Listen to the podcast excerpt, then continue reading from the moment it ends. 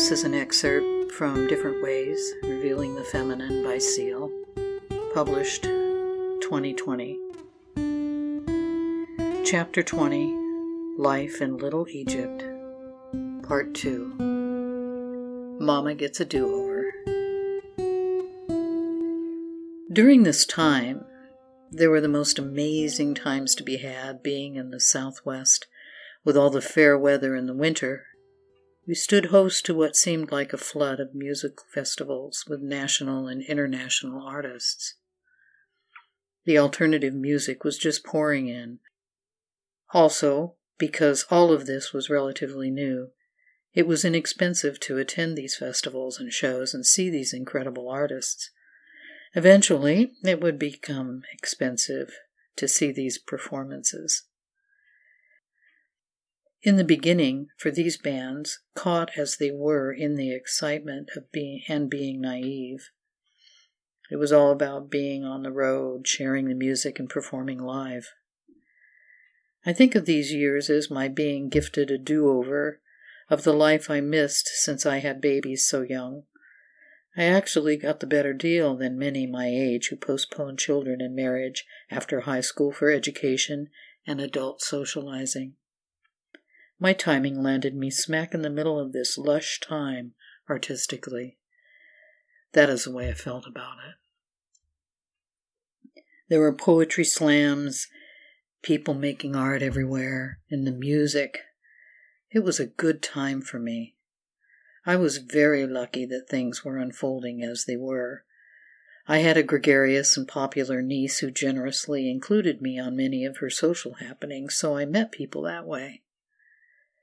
Left to my own devices, I wouldn't have met anyone. Work was my only social skill. Her friendship and willingness to include me was a gift. I worshipped her. I enjoyed my new life in Arizona for the first seven years of it. I had my dark spells, mostly around memories of Bill that involved liquor and nights spent on the bathroom floor wondering, what was he trying to tell me? I plotted to put an end to that by getting involved in an art show that I dedicated to him. It helped, but something was yet amiss in me. I couldn't see or feel who or how I was. I wasn't all there. I immersed myself in festivals, concerts, and nightlife. I sat tenth row center at the very first Lollapalooza Music Festival, an event that would later become a music institution. I went every year, religiously, until it got too big and too bloody hot. I met artists who were painters and witnessed a side of life I had been long displaced from due to circumstances. I was in awe of the talent and resourcefulness of artists whose passionate lifestyle threw them into their projects and carried them kinetically through their days.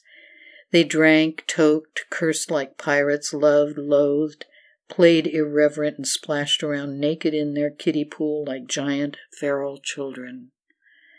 I learned at that time what dedication was, and how truly demanding and different a lifestyle was required to support creating something.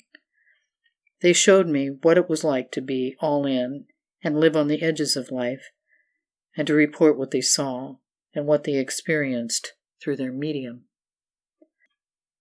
Prior to this witnessing, I guess I thought art was made by magic. Art was a foreign country to me. My painter friends gave me new eyes and a deeper appreciation for what true artistic discipline looks like, and what it takes to be truly unique and creative. It didn't look like anything I had imagined it would. It was a fuck-ton of work that demanded serious revelry to keep it balanced. You had to be all in or forget it. That was clear. The burgeoning alternative music scene in the country and the constant flow of live music I was exposed to during this time was by far the most inspiring experience to me because, well, music. I may have initially thought I went to hell, and it certainly felt like hell in the summer. But I saw, too, how the mojo was on fire, and I couldn't look away in those first years. I could not believe my dumb fuck luck to find myself there, and that's the truth of it. I turned forty, and life was truly good for what I felt was the first time in my life. I had problems, to be sure, plenty of them. But I was also loving life, and that made my broken bits somehow more bearable. After I was fired from the box office position, I accepted an entry-level position at the university library, where I began my orientation towards library work. That became the foundation of what would be my bread and butter for the next two decades. It was actually a much better fit for my personality. I enjoyed a few years at the Hayden Library circulation desk before a series of events in my southwestern adventure began to sear a hole into me, and I wanted nothing more than to leave. I filed for bankruptcy, quit smoking, developed a chronic disease, and ruined a few friendships. I couldn't move on fast enough. In time, my mother became ill with dementia, and my family struggled to help her. I wanted to start over again elsewhere, anywhere. I needed to get out of that Bedouin port town. The last place I would have chosen to go was back to my hometown, but that is where I ended up by two thousand one. I was helping take care of my mother in, in the Pacific Northwest. As her health declined, mine improved with clean air, exercise, and a slower pace of life. I picked up a part-time job in my childhood middle school in tandem with caring for Mom. It was within this one-and-a-half-year time period that made up the long goodbye with the woman who was my biggest ally. The stage was set for me to make one of the most important contacts of my life on the internet. Thank you for listening.